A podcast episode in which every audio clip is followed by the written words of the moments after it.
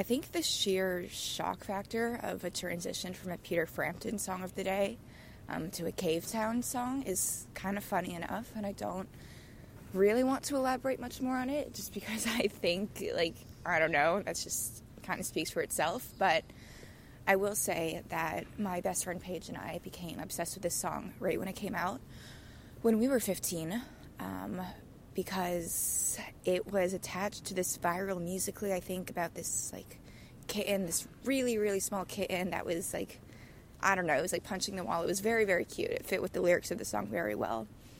And I don't know, the song kind of stuck, and we've been listening to it ever since. And I just wanted to share it today because A, I'm only 7% ashamed of this song. 93% thinks it's a good and catchy song, and it's cute, and I like singing along to it.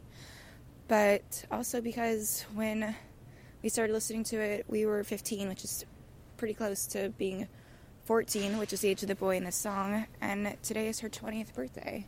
So some time has passed, and that's always fun to kind of put an emphasis on. But I don't know. I think we'll always probably love this song together.